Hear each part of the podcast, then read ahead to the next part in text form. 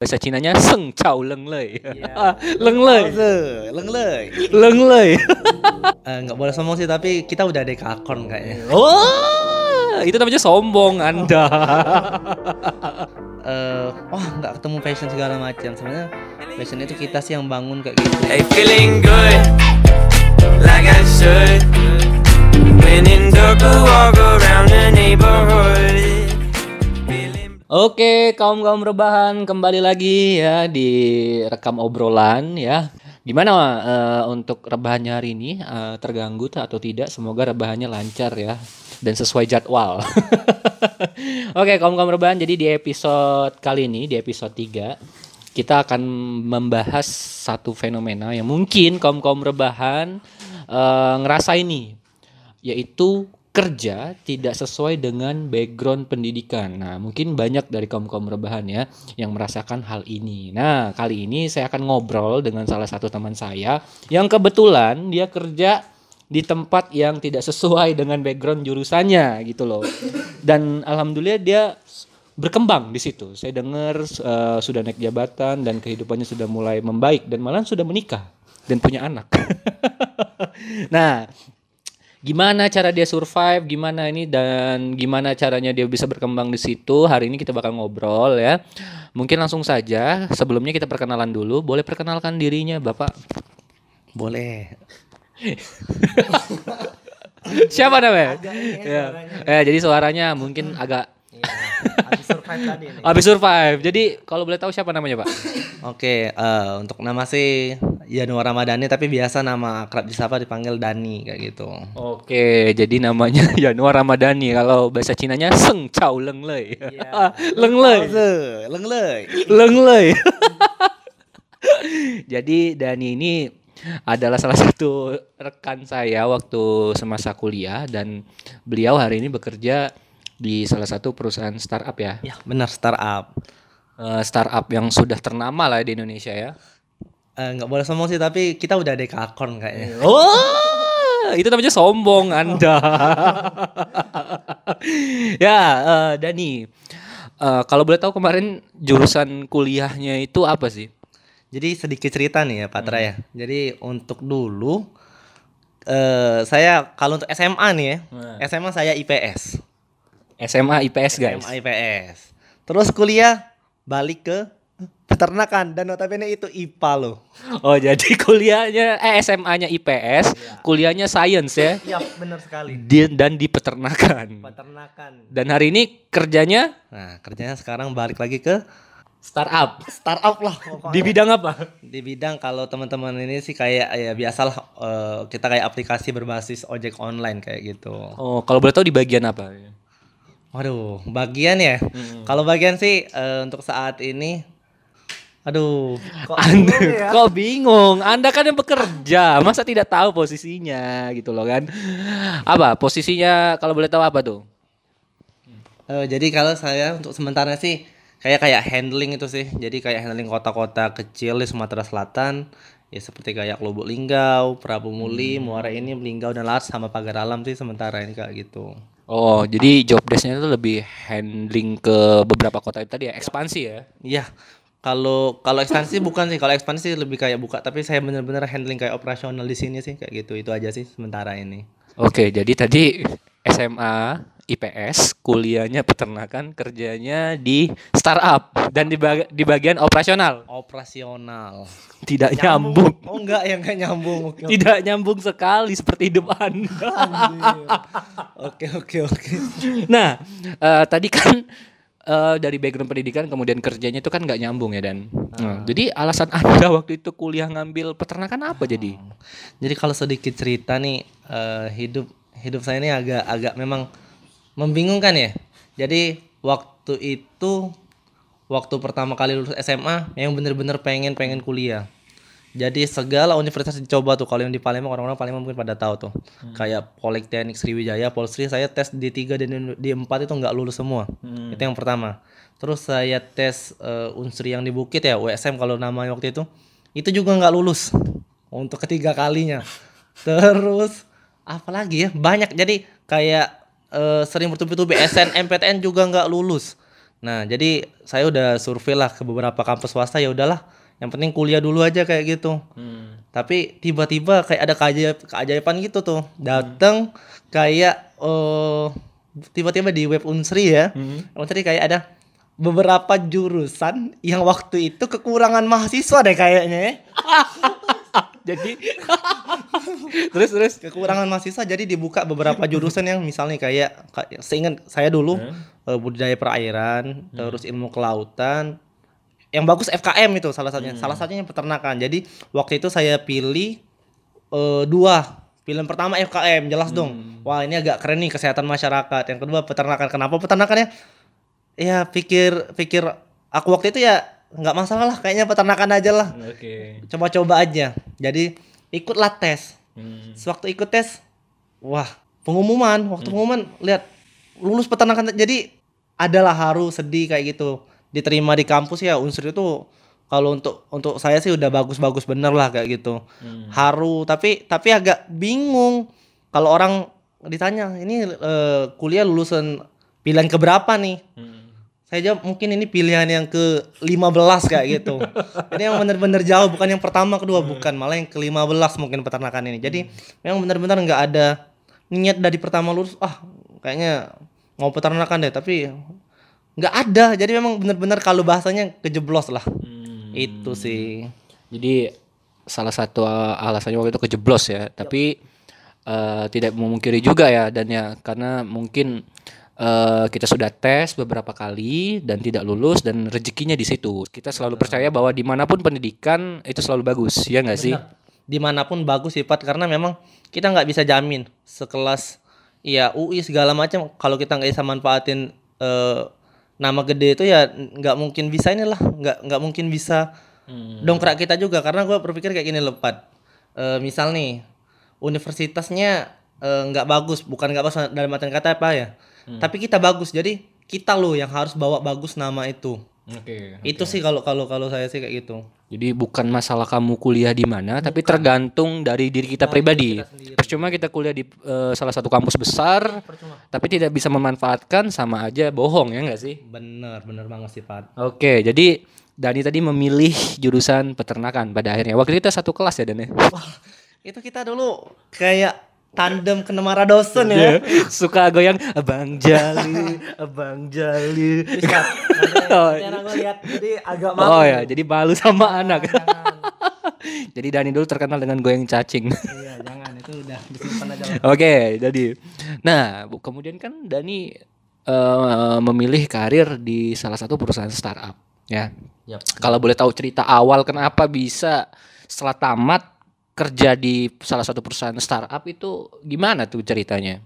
Jadi sebenarnya nggak ada nggak ada tujuan, karena memang awalnya nyoba dan coba. Jadi waktu itu Pat ceritanya ada lowongan nih, temen kasih tahu kalau emang ada kayak lowongan pekerjaan di startup ini, dah.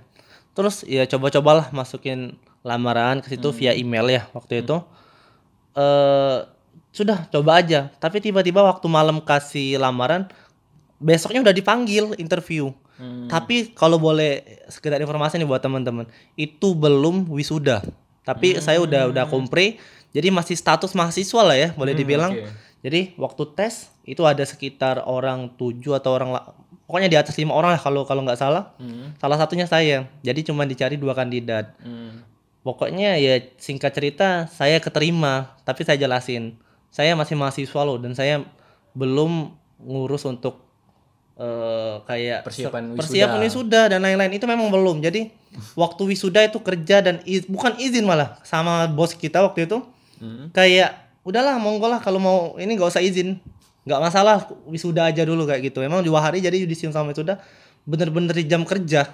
Jadi saya kayak kita bisa nih tepis omongan, wah kalau orang wisuda ini nih siap-siap aja lo nganggur kayak gitu. Enggak. Kalau saya sih pikirnya lah untuk apa sih nganggur, karena ada space waktu loh antara nunggu jadwal wisuda dan itu. Jadi jangan dimanfaatin selama nunggu wisuda, yaudah mantep aja. Enggak, ini bisa teman-teman kayak ngeplay lamaran lah kemana-kemana, dicoba, karena memang waktu singkat itu ya bermanfaat. Jangan sampai baru udah kayak wisuda, wah kita yuk cari barang-barang, enggak, karena memang ya itulah yang buat kita kayak ngedown segala macem, kita belum siap. Jadi kalau bisa sih kita udah survive duluan aja sih kalau menurut itu saya. Oke, jadi teman-teman rebahan ya, mungkin Dani tadi dapat kerjaan pada saat sebelum wisuda. Jadi Dani tadi bilang kalau misalnya kalau bisa jadi kan ada space waktu ya, biasanya banyak ya, bisa lama, biasanya sebulan dua bulanan. Jadi itu dimanfaatkan. Jadi waktu kita sudah selesai sidang ada space waktu nunggu wisuda, dan itu dimanfaatkan untuk mulai mencari kerja. Benar, harusnya. Jadi harapannya waktu kita lulus kita sudah kerja dong, tidak merasakan jadi pengangguran. Jadi wisuda pun waktu teman-teman mau dan traktir dong, kita udah ada pegang duit, nggak lagi bu minta duit dong bu mau traktir teman-teman, nggak sombong, nggak apa-apa emang sombong, yang penting jelek. Ya jadi teman-teman ternyata space waktu itu harus tetap dimaksimalkan sebaik mungkin. Harapannya kita dapat kerjaan setelah wisuda, kita sudah bekerja. Tapi buat teman-teman yang kaum rebahan yang hari ini sudah wisuda dan masih mencari pekerjaan, terus semangat, jangan menyerah ya, jangan menyerah karena kehidupan itu selalu berputar. Jadi jangan takut gitu ya. Oke, dan tadi kan sudah jelasin nih jurusan, kenapa milih jurusan itu dan awal mula bisa kerja di startup. Nah, notabene kan biasanya tuh kalau di satu perusahaan startup itu kan biasanya jurusan-jurusan tertentu yang ada di situ kan. Dan Dani tiba-tiba seorang anak peternakan masuk di startup gitu loh. Ada nggak sih pengalaman pada saat pertama kali kerja atau berapa bulan kerja di situ dipandang aneh dan dianggap anak ini nggak akan bisa gitu loh. Nah, dan gimana sih cara Dani menghadapi itu dan bisa survive sampai hari ini? Oke. Jadi kayak gini loh Pat. Jadi bener-bener, wah ini anak jurusan peternakan, ini mau ngapain di startup gini? Itu pandangan mata waktu saya pertama kali kerja itu ada kayak gitu. Karena waktu perkenalan diri silakan kepada pegawai baru. Perkenalkan nama saya Yanuar Ramadhani. Saya lulusan Unsri, walaupun belum lulus ya. Saya kuliah di Unsri. Terus saya, oh itu masih, oh ya. Saya jurusan peternakan. Hah? Mereka langsung ada yang ketawa keras segala macam. Tapi di situ bos kita nyemangatin kayak, wah nggak apa-apa. Karena dulu pertama kali saya waktu kayak tugas saya pertama kali di startup itu kayak ngajakin, ayo mitra, ya? Jadi mitra, ngetrik mitra kita. Jadi di mindset sama bos kita nggak apa-apa. Si Dani bisa loh nanti nernakin mitra kita biar lebih banyak. Kayak gitu. Jadi motivasi tersendiri waktu itu juga. Ya udahlah, terserah orang mau bilang apa. Kayak ya udahlah, aku harus bisa di sini. Terus lagi ya apa ya? Kayak bingung. Jadi kuliah selama ini yang kita misal nih kayak kita inseminasi segala macem, biasa beda-beda ayam. Walaupun waktu itu nggak ngerti-ngerti juga ya beda-beda ayamnya. Lihat sama orang aja ya. Oh, okay. Jadi agak bingung. Oh, udahlah benar-benar nggak kepake. Tapi di sini nggak. Itu ya pesan-pesan buat teman-teman mahasiswa yang masih berjuang untuk perjuangan skripsi. Jadi memang benar-benar penting tuh untuk organisasi. Karena yang saya pakai itu ilmu organisasi ya. Kalau kata Pak Gatot ya, kalau yang teman-teman kenal Pak Gatot, dosen kesayangan ya. Dosen kesayangan. Jadi itu harus ada soft skill. Bener tapi. Sekarang dipikir-pikir bener, karena ilmu itulah ilmu yang saat ini dipakai. Karena dalam artian kata saat ketemu sama bupati, saat kayak ketemu wali kota, ketemu A, ketemu B, orang-orang besar, iya nggak mungkin dong bahas peternakan. Karena di situ minimal bagaimana cara komunikasi yang baik. Nah jadi di situ aku sih kayak ngembangin gimana sih aku ada bukan kemampuan ya, kayak aku ada kemauan pengen ngomong kayak itu. Udahlah kembangin kemampuan ngomong aja, speak aja kayak gitu. Tapi speaknya bukan cuma speak aja kan. Kayak memang speaknya kayak berisi segala macam. Kita pelajarin dulu apa yang mau kita bawa. Jadi dari situlah sih aku harus survive, harus belajar lagi, lebih harus ngelampauin teman-teman yang mungkin udah dibilang senior, orang-orang yang bisa dibilang lebih jago dari kita waktu itu. Jadi intinya sih banyak-banyak belajar. Kalau bahasa kita sih maling ilmu ya, ilmu sama teman-teman yang di sana ya, lama kelamaan nyaman, udah jadi passion kayak gitu. Jadi memang benar-benar oh iya, udah nyaman di situ lama kelamaan. Oke, jadi Dani tadi mungkin pure ilmu organisasi ya, dan ya mungkin ilmu kuliah itu cuma sekitar 20-30%, dan ini kan juga perusahaannya berseberangan sekali dengan background jurusan kita ya. Wah, jauh Pak, jelas jauh. Nah, jadi teman-teman yang hari ini berorganisasi beruntunglah, dan buat teman-teman yang pengen juga belajar bagaimana cara berorganisasi, silahkan cari platform sendiri ya. Bener. Karena sekarang udah canggih, bisa belajar dimanapun. Nah, jadi apapun pekerjaan kalian, intinya sih yang utama itu pasti harus soft skill ya Dan ya. Benar-benar harus soft skill lah, biar itulah jadi penunjang kalian di perusahaan. Karena perusahaan itu nggak nanya, ibaratnya oke, kalau untuk interview nggak nanya IPK segala macam, itu mungkin syarat administrasi ya. Selebihnya gimana sih cara kamu kerja, gimana sih cara kamu handle dan lobby-lobby yang lainnya. Kalau emang itu bagus ya terus kayak gitu. Jadi lebih itu tadi ya, lebih ke soft skill, terutama tadi public speaking ya, bener. Bisa menyampaikan sesuatu itu dengan baik, apalagi berhubungan dengan orang-orang besar tadi ada dibilang. Ini orang-orang besar, jabatannya yang besar atau badannya yang besar? Dua-duanya sifat kalau orang besar itu biasanya kayak gitu. Atau apanya yang besar? Oke, jadi itu tadi ya, dan itu salah satu cara Dani biar bisa survive di perusahaan yang sangat backgroundnya sangat jauh sekali dengan pendidikan. Nah, tapi Dan tadi kan Dani kan dianggap sebelah mata. Biasanya kan ada beberapa rekan kerja nih, mungkin tidak semua, ada yang menganggap Dani itu tidak akan bisa. Mungkin secara tidak langsung dia memberikan perlakuan secara tidak langsung kepada Dani, seolah-olah Dani itu tidak bisa, atau malah mungkin dia seolah-olah meremehkan Dani gitu loh. Nah, bagaimana cara Dani itu menanggapi orang tersebut gitu? Ini di kuliah atau di kerja ya? Di pekerjaan dong. Oh, di pekerjaan. Sebenarnya kalau untuk di pekerjaan, kalau mana sebelah mata kayaknya belum ketemu ya, belum ketemu orang-orang yang mandang oh nggak ada, karena memang inilah kelebihan startup kita, inilah kelebihan tim yang saat ini dimiliki kita, karena memang tim-tim yang dimiliki kita ini kayak saling apa ya? Support gitu ya. Kerja di startup ini santai loh, Pat. Jadi memang benar-benar santai, sesantai-santainya. Tapi kalau emang ada kerjaan dan deadline, itu benar-benar kayak, wah, kita harus kerja, kayak itu harus cepat selesai. Nah, jadi kalau untuk dikucilkan sementara ini nggak ada ya, memang malah nggak ada. Tapi memang kalau cerita masalah dikucilkan ya mungkin ya pertama-tama aja. Jadi kayak cerita, oh kerja di mana? Oh di sini. Ah udahlah, malah orang-orang teman-teman senongkrong aja yang bilang ah udahlah nggak bakal segala macem itu sih. Mungkin pernah dianggap mitra ya, malah dianggap driver kali ya. Aduh, tahu nih. Kerja di mana Anda? Startup yang berbasis driver. Oh, Anda driver ya? Sabar aja lah, yang penting halal gitu. Jadi mungkin kalau di dunia pekerjaan nggak ketemu, kalau di zaman kuliah mungkin Dan pernah nggak dikucilkan orang, dan bagaimana cara Dani meng-counter itu? Tolong Pat, waktu cerita ini dikasih lagu-lagu sedih ya kalau bisa. Ya mungkin Patra tahu sendirilah. Mungkin teman-teman peternakan yang satu kelas ya udah tahu sendirilah memang. Dan ini kan nggak pinter, memang nggak pinter. Sampai sekarang pun nggak pinter. Cuman nggak tahu ya kenapa bisa keterima di Unsri juga, mungkin karena emang tadi butuh mahasiswa tadi ya. Jadi kalau untuk dikucilkan udah sering. Dilempar dosen, skripsi terbang itu udah skripsi terbang ya, udah lihat skripsi terbang udah lihat, terus kena marah dosen perihal pokoknya mungkin dari misalkannya di peternakan itu ada 10 dosen, mungkin 11 dosen yang marah sama saya.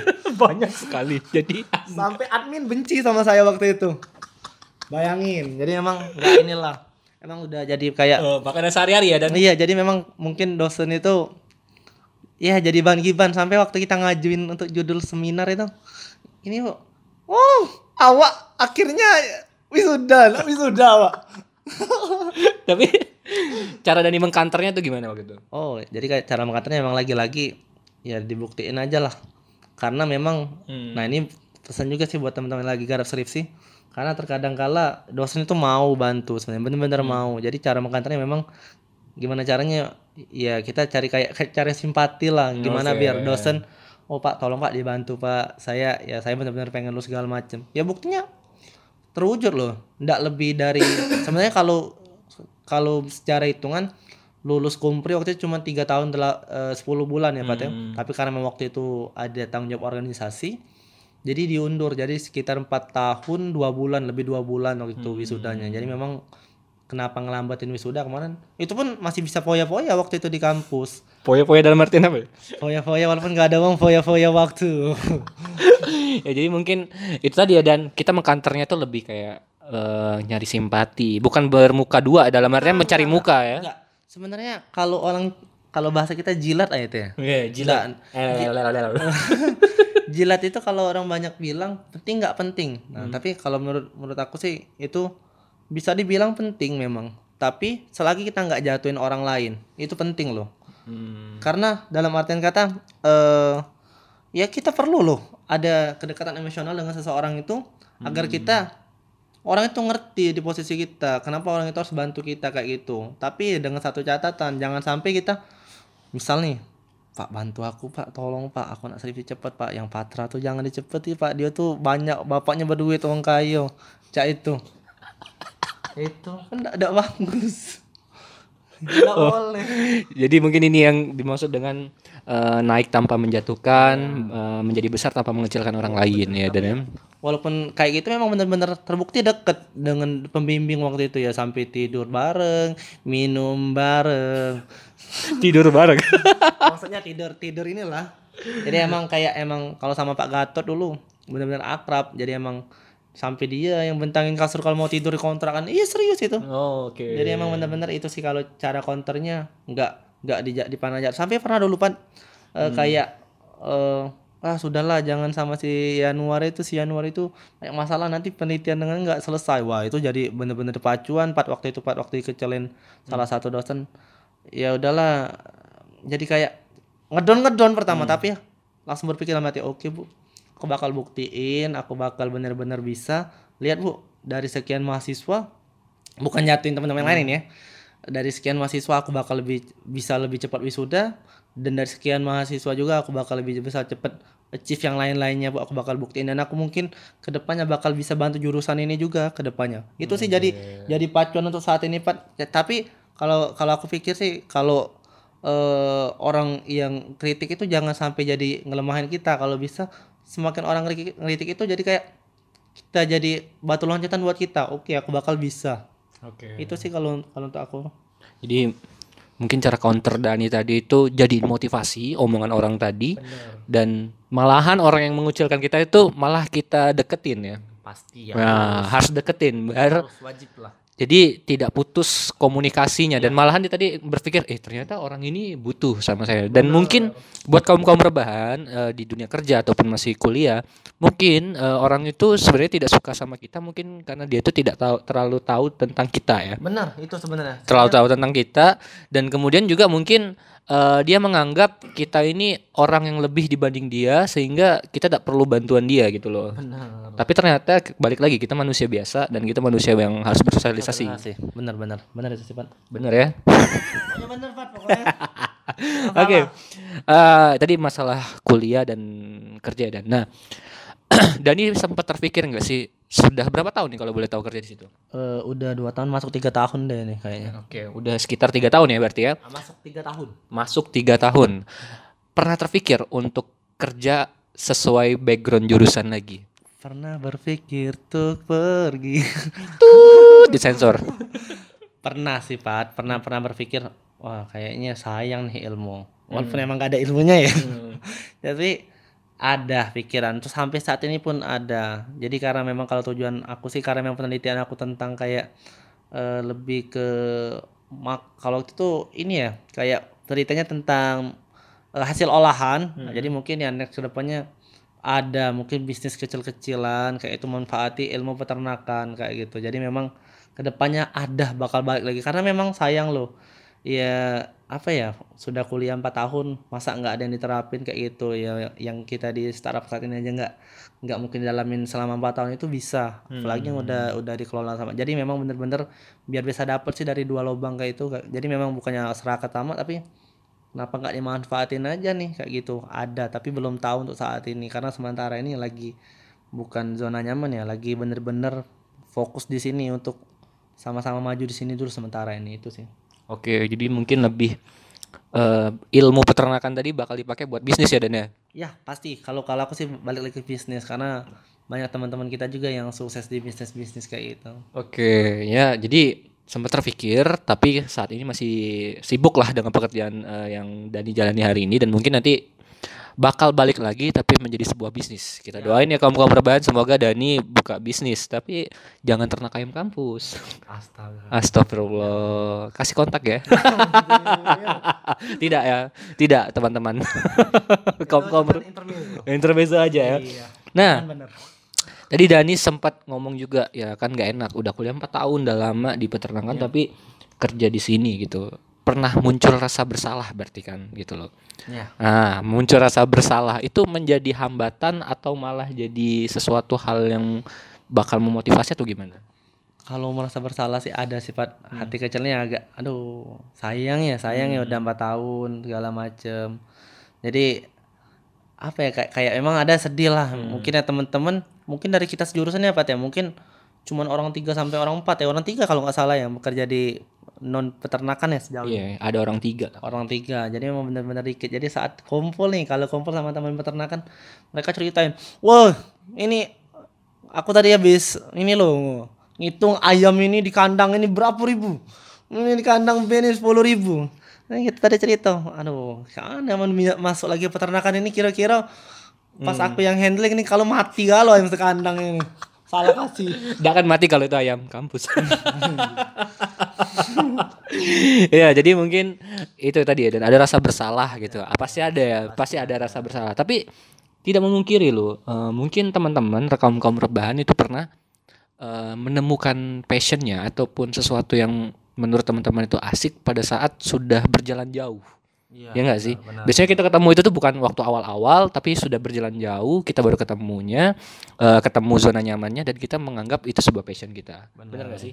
Benar sih Pat, karena memang terkadang kala ini ya, kalau aku pernah baca di artikel, jadi memang generasi milenial untuk saat ini, jadi emang kayak apa ya, mudah, wah ini banyak loh Pat, gak betah di perusahaan A, pindah ke B, pindah ke C, karena memang nggak ketemu passion segala macam. Sebenarnya passion itu kita sih yang bangun kayak gitu, mau jadi passion segala macam. Jadi memang kayak udah kita masuk, ibaratnya kita coba dulu aja. Kalau itu pekerjaannya pakai hati, benar-benar kita cintain pekerjaan itu, lama-lama jadi bisa jadi passion kok. Itu sih kalau aku.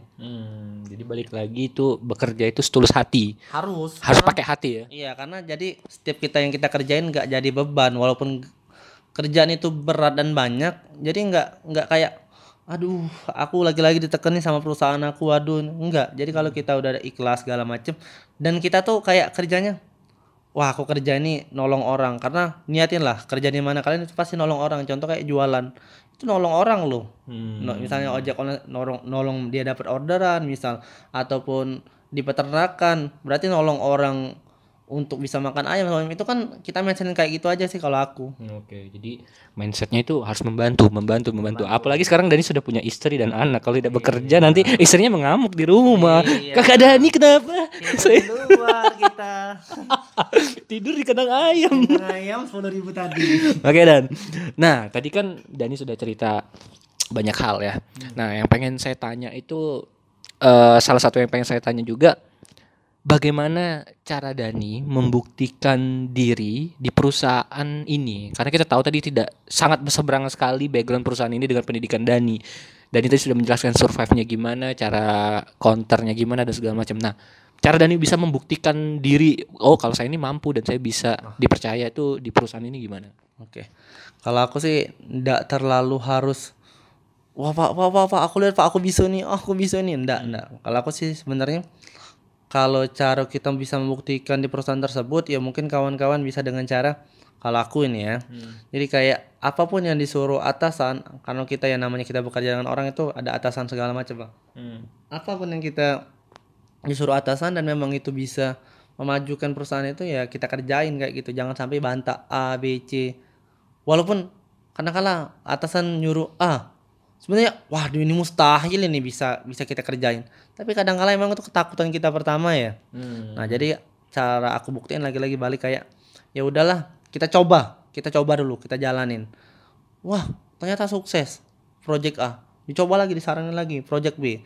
Nah selain kita ikutin saran, kita juga sih harus berpikir maju kayak gitu. Sama juga kayak ya kita juga harus kasih ide-ide yang cemerlang lah sama perusahaan, karena nggak sedikit juga biar ide-ide kita juga kepake kayak itu. Jadi memang ya selain kita bukan pak ya inilah ibaratnya kita buka apa ya bahasanya, kita ikutin perintah atasan yang pasti atasan juga nggak mungkin lah nyelakain kita. Itu juga ya kita harus kasih yang ide-ide yang brilian biar orang tuh wah ajib nih anak kayak gitu. Jadi emang benar-benar bisa nih anak untuk diandalin segala macam. Itu sih kalau aku sih. Oh, jadi lebih kayak ngasih pembuktian, oh saya punya ide yang bagus nih, gitu. Ada ide yang bagus dan kita berusaha bagaimana ide kita itu bisa diterima banyak orang dengan ilmu public speaking yang baik tadi. Nah jangan itu harus belajar. Tapi jangan juga takut kita kasih masukan ya, karena kesalahan kita juga kita takut. Wah kita kasih masukan A, kita kasih masukan B, wah takut nggak terima, jadi nggak ngomong, jadi kependem. Padahal ide tadi itu brilian loh. Jadi memang ya terkadang juga memang saat aku kasih masukan ada mungkin ya nggak diterima, ya wajar lah, karena itu kan bakal jadi di filter, jadi di briefing sama teman-teman masuk akal atau enggak. Ya memang selagi itu masuk akal ya dijalanin kayak gitu. Jadi jangan takut lah intinya, karena kalau udah dikerja di satu perusahaan ya ada tim, itu bakal inilah majulah. Oke, jadi kerjasama, public speaking, ide yang baik, berani ngomong, kemudian kita harus ikutin apa perintah atasan, tapi kita juga harus bisa filter harus bisa filter. Oh ini perintah atasannya seperti ini, seperti itu, mana yang bisa kita jalanin. Kita harus cepat nangkep juga. Jadi intinya itu coba dan belajar. Benar. Intinya seperti itu ya Daniel. Jadi buat kaum rebahan yang mungkin hari ini lagi pusing dengan pekerjaannya, lagi banyak masalah dengan pekerjaannya, ya itu adalah bagian suatu pekerjaan. Kalau Anda bekerja tidak pusing, Anda bekerja tidak ada masalah, ya aneh kan? Jadi jadikan masalah dan rintangan itu sebagai pembuktian bahwa Anda tuh memang layak di situ. Ya. Oke Dan, sebelum saya tutup ini Dan, mungkin Dani ada pesan nggak sih? Pesan untuk kaum rebahan yang hari ini mungkin bekerja di perusahaan ataupun di mana yang tidak sesuai background jurusan mereka waktu kuliah, ataupun buat adik-adik fresh graduate yang hari ini mencari pekerjaan. Salah nggak sih kira-kira kalau saya kerja tidak sesuai jurusan gitu loh, apa pesan Dani kira-kira? Jadi sih kalau untuk pesan sih mungkin maaf ya, mungkin selama wawancara kayak ngerasa pinter bener enggak sih, sebenarnya enggak, karena aku juga di sini masih belajar ya Pat. Tapi ini cuman sekedar apa yang udah aku dapat, yang udah aku lewatin. Jadi buat teman-teman yang salah jurusan, jangan patah arah lah, jangan patah segala macam, nikmatin aja lah jalan sama teman-teman segala macam. Kadang-kala di jurusan yang mungkin yang kita bilang aneh, ternyata teman-temannya yang aneh-aneh juga itu asik loh. Itu yang buat aku bertahan selama 4 tahun kurang lebih ya ikut organisasi tadi itu. Jadi terus jalanin aja lah, lama-lama bakal cinta sendiri sih sama jurusan itu yang pertama. Terus untuk teman-teman yang nggak sesuai passion lah, ibarat kata wah baru lulus nih fresh graduate tadi ya kata Patra tadi, kita ini pesan nih, ini terkadang kala ini banyak yang teman-teman fresh graduate cerita sama aku, aduh Kak kok gajinya kayak gini, padahal aku nih ini lo lulusan dari S1, kampus ini enggak. Jadi memang itu loh resiko kita sebagai fresh graduate kayak gitu. Ya apa yang kita harapin, orang belum pernah lihat kerja kita mau minta gaji besar, ya agak nggak mungkin. Jadi sementara ini buat teman-teman diterima dulu, baru kita buktiin nih kita mampu atau nggak bersaing sama mereka yang gajinya gede-gede kayak gitu. Jadi kalau emang mampu ya perusahaan nggak tutup mata, nggak tutup telinga loh. Wah anak ini ada ini. Jadi memang silahkan diterima dulu. Kalau emang udah setahun 2 tahun nggak nyaman ya boleh survive lagi ke tempat lain. Tapi kalau memang ya buat teman-teman ya lagi-lagi jangan sampai berpikir wah aku S1 dan aku di universitas ini aku harus gajinya harus 7-8 juta. Enggak, mungkin ya Patra juga kemarin ya mungkin sama kita Pat ya mungkin enggak kita dulu ya enggak harus bekerja harus ini dulu lah harus gaji besar, enggak. Kalau kita pikir kayak itu mungkin sampai sekarang belum kerja kita Pat kayak gitu ya. Jadi intinya ya pesan buat teman-teman jalanin aja pekerjaan itu. Jangan sampai banyak ngeluh lah. Kalau kalian banyak ngeluh, pekerjaannya semakin berat. Jadi memang nikmatin, bekerja setulus hati.